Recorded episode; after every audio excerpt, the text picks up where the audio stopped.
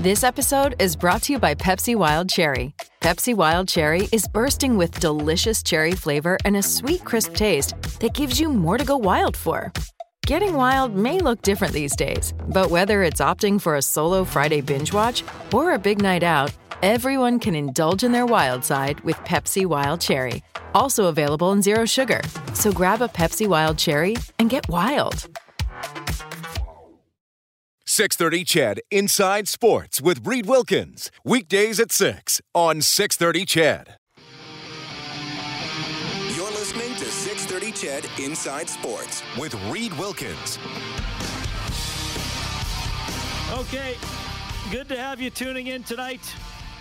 We'll uh, chat more about the Oilers draft as we move along tonight. Jack Michaels, haven't had him on the air for a while. He's coming up between 7 and 7.30 and blake dermott will break down a uh, quite frankly horrible night for the edmonton elks. He's going to be on between 7.30 and 8 i will also tell you about the cfl's weather policy because it actually i mean obviously i knew lightning delays and they they have plans. It's all laid out on their website and it's more intricate and detailed than I even thought. So there's a couple kind of really quirky things I want to pass along. The Edmonton Stingers of the Canadian Elite Basketball League home game tomorrow at the Expo Center against uh, Hamilton. That's at two o'clock.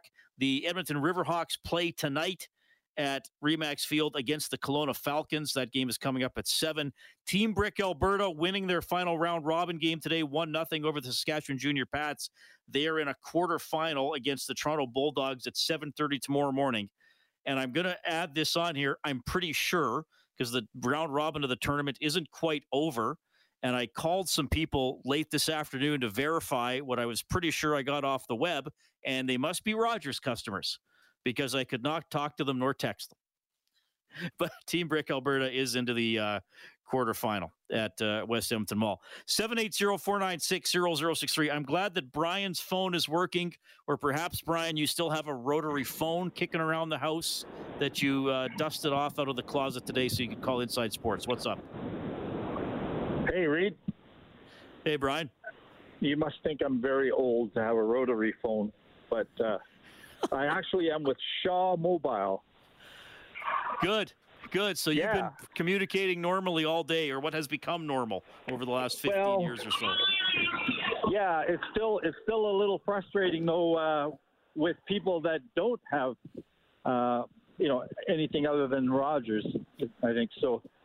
Um, but yeah, no no uh, no breakdown on any uh, any calls or anything with with uh, with these guys. So there's a shout out for Shaw Mobile. Good anyway, stuff.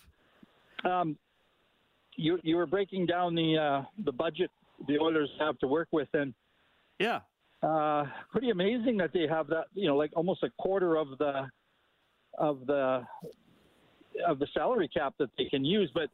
Um, the goal the goaltending one kind of concerns me a little bit, and I kind of wonder, you know, is is Ken Holland hesitating for a reason, not signing up, uh, not si- not signing up, um, what's his name out of Toronto? Um, well, remember he's not he's not actually a free agent until the 13th, right? Okay, so so that you can't make a deal before then, is that right? They could tra- they could trade for his oh. rights, and like that's what right, happened with yeah. So so with Husso today, yeah. right. St. Louis traded his rights to Detroit, right. and then Detroit signed him to a new contract. Yeah, so, yeah, but, him but under no, the wire kind of thing. The actual free agency doesn't start until the 13th. Oh, I got you. Okay. Yeah. Um, but having said that, having said that, I, I think it's an overpayment myself. Um, and and the, and the reason I say that is five by five is kind of what the talking rate is. Um, it, it it seems that like the term the, the amount is okay, I think, but the term the length that the, the the you know five years I think is a little bit too long for that goalie. So it kind of leads me into my next question: is you know we we've got uh, Skinner kind of waiting in the wings. Uh, we don't know what we have in him, but they've sure been working, spending a lot of time developing him. Yep. Um, why, you know, why not go after a Talbot or why not go after a Reimer? Somebody that can fill the gap, somebody that wants to be here, you know, maybe for half the money, maybe on a shorter term. Um, yeah. Well, I, I know Talbot liked living here. He liked playing here. Uh, his twins were born here. Um, yeah. yeah, I think you raised a good point about Campbell. If you, Campbell, they're yeah. they they like Skinner, but if you sign him for five years, what happens in years four or five of that deal?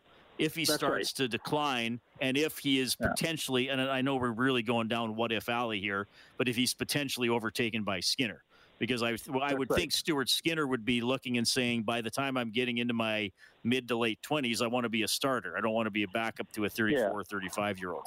So a fair Yeah. fair comp. I mean, okay, would you give Campbell? Would you give Campbell an extra million or million and a half to keep it down to a three year deal so he gets a little more guaranteed so. money? Yeah, I think so because because that makes sense. And uh, you know, you know what? What the Oiler fans are, you know, desperate for a, a number one goalie, and and we just keep we keep hitting missing the mark. But uh, now is maybe not the time to pan- not the time to panic because just because there's only you know very few guys to pick. But Right. if you have to go long term, I think it's a mistake in my in my opinion. Yeah, no, I think that's I, I think that's a fair concern, uh, and I mean, because what Campbell is uh, is thirty, right? Hughes, I have the ages written down. Husso was twenty seven, uh, and Kemper's the oldest, right? Thirty two. I'm trying to remember the notes I took the other day, but I, I think that's the Yeah. neighborhood. Um, Yeah. It's funny. I did that poll, and most Oilers fans don't want Kemper, even though he just won the Stanley Cup, which I find kind of kind of kind of ironic. And uh, you know, it's funny. Kemper didn't even hardly play against the Oilers in that in that playoff series. I I No. think you know, I mean, in a perfect world, Kulak would take two and a half. He's probably better Yeah. than that if he's in CC's range. That's why I put him down for three. Yeah. Uh, McLeod and I, I was I was messaging with someone back and forth today who's really plugged into player values, and I, I was like, okay, McLeod and Yamamoto, could could the Oilers somehow get them for three combined? And he goes, no, I don't think so. He said, I think you got to put four combined Yeah.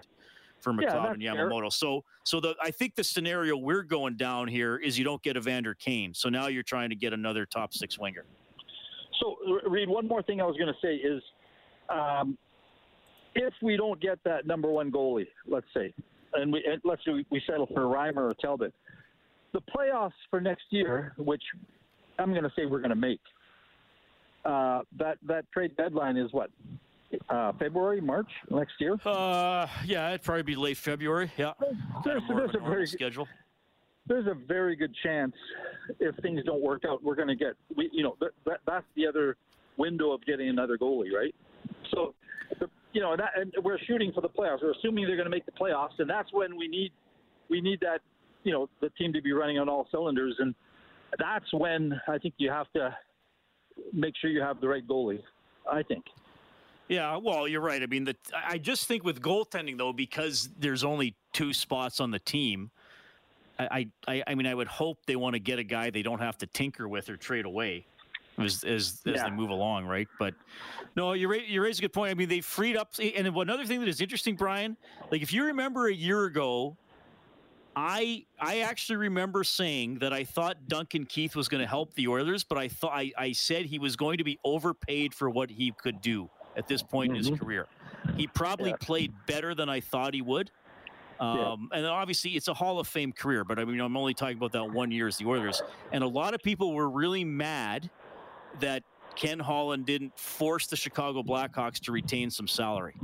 Well, if Chicago had retained half the salary, the Oilers don't have the cap Yeah. as much cap space as they do today, which is And- kind of a, kind of interesting. And one more thing on the Keith topic, Bouchard has has has blossomed under under his mentorship this year, for sure. Yeah, I think that helped. Yeah, and that's another thing. Does. Barry now get traded if they are totally going to commit to Bouchard? Now they still have to get, get another right shot D, but you'd probably try to get a, a beefy guy, which is what Rob Yeah. Brown thought they needed this year. Uh, a beefy right shot defenseman, and you let Bouchard run the power play and, and be the offensive guy. Yeah, interesting Who's stuff. the, who's, the- who's the guy out of Calgary, the defenseman? Uh, I think he's an unrestricted free agent this year. The defenseman is it? Uh, uh, can't think of his name. Big guy. Uh, Uh, who are you thinking of? Anderson? no, out of Calgary. Uh, the um, Branson is it? I think he's. I think he's. Oh, uh, Gudbranson. Sorry. Okay. Yes, Gudbranson. Yeah, their UFAs are uh, Zadorov, Stone, and Gudbranson. Yep. Yeah, on I mean, what, what- one of those guys may. Uh, are they uh, right shot? Any of those guys a right shot? Uh, Gudbranson is a right shot. Uh, Stone is a right shot, though I don't think he would be in that category. And Zadorov is uh, a left shot. Zadorov had a pretty good year for them, I thought, Yeah. whenever he played. I, yeah. I, I think one of those guys would look good in an oil uniform, and they're and they're just what we need, a, a beefy defenseman.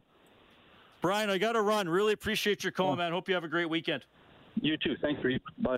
All right, that's uh, Brian, always thoughtful when he calls in on the Certainty Hotline, 780-496-0063.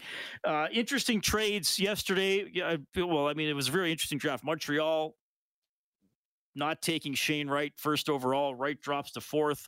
Montreal trading for Kirby Dach. Chicago also traded away Alex DeBrincat. Is, is is Chicago just saying we want to get Connor Hey, it's Kaley Cuoco for Priceline. Ready to go to your happy place for a happy price? Well, why didn't you say so? Just download the Priceline app right now and save up to 60% on hotels. So, whether it's Cousin Kevin's Kazoo concert in Kansas City, go Kevin, or Becky's Bachelorette Bash in Bermuda, you never have to miss a trip ever again. So, download the Priceline app today. Your savings are waiting. Go to your happy place for a happy price. Go to your happy price, Priceline. Bedard next year, give ourselves the best possible opportunity. We'll discuss with Ben Pope from the Chicago Sun Times when we get back. Inside Sports with Reed Wilkins is brought to you by James H. Brown and Associates, Alberta Injury Lawyers, the heavy hitters of injury law.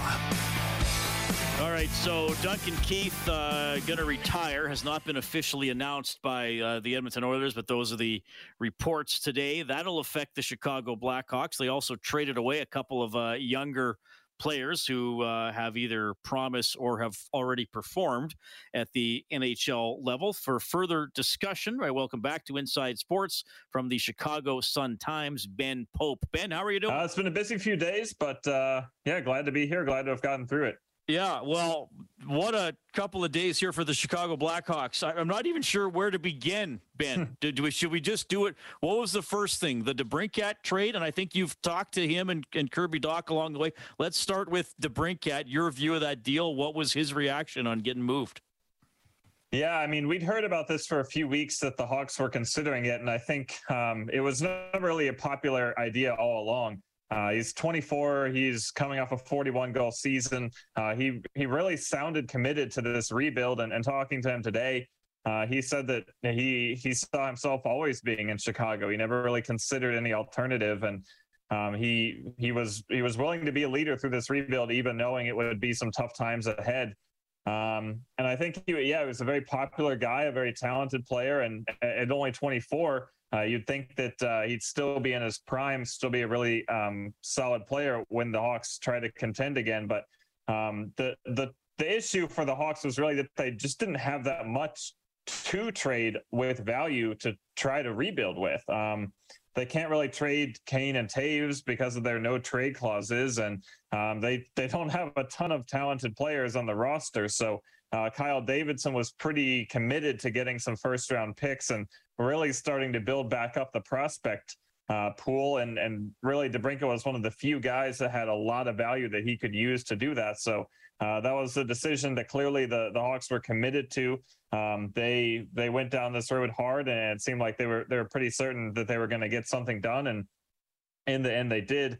Uh, but certainly, it, it, the end result wasn't any more popular than the idea had been originally.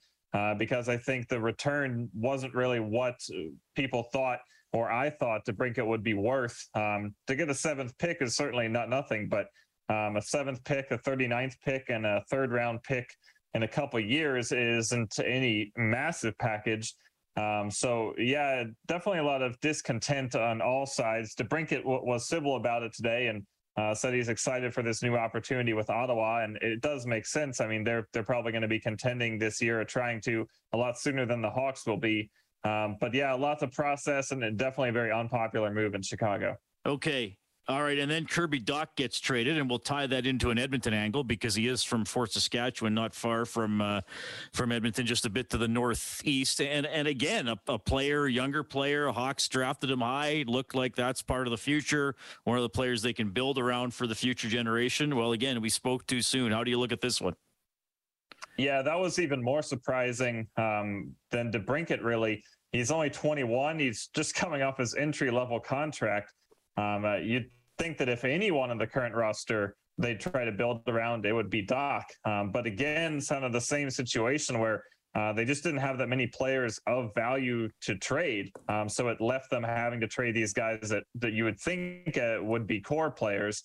Um, uh, but I think the return there was a lot more on the level of what you'd hope it would be um, because Dach really has not lived up to expectations so far. He, I mean, he's he's really struggled. I think the potential's still there. He still has a lot of tools, but uh, it's not that he's been a slight disappointment. He, has been a pretty big disappointment. So to get the 13th pick back and the 67th pick, I believe, um, for Dach was a pretty fair return, I think, and that made the um, the trade go over better. Plus the fact that a lot of Hawks fans had really soured on Dach, I think probably more than he deserved.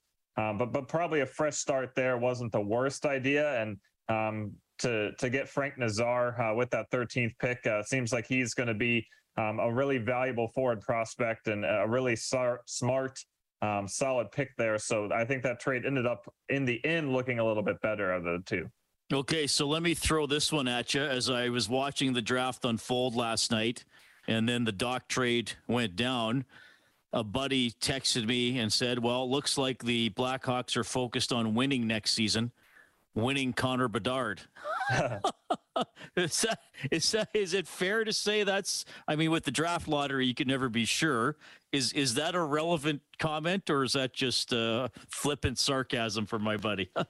oh, absolutely. I think that's definitely in the team's plans to try to be as bad as possible. Um, and they realize that the draft lottery is uh, very unpredictable. That the worst team still only has whatever an 18 or 20% chance of getting the first overall pick, but the worst team is guaranteed a top three pick. Um, and next year, with there being three apparent superstar prospects um, in um, Bedard and then Michkov and Fantilli, um, if you're if you finish last, you are guaranteed one of those. So, um, and then again, it's it's tough to finish last. There's a lot of other teams out there that will also be trying to pursue this strategy. Um, and there's no guarantee that even if the Hawks are bad, which they almost certainly will be, that they will be the worst. Uh, but I think that is certainly part of the plan here to try to uh, really make this roster as awful as possible in the short term.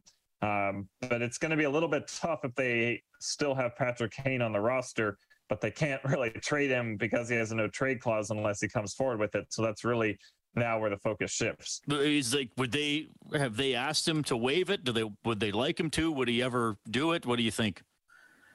Well, they've made it very clear they're not going to ask him or Jonathan Toews to to waive their no trade clauses, just out of respect for all of their commitment and com- contributions to this franchise over the past 20 years.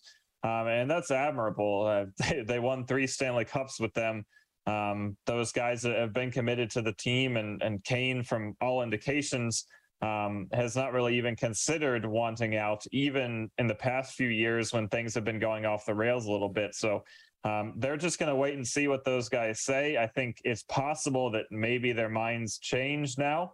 Um, Kane was very close with DeBrincat, very close with Dylan Strome, who it appears will be leaving in free agency.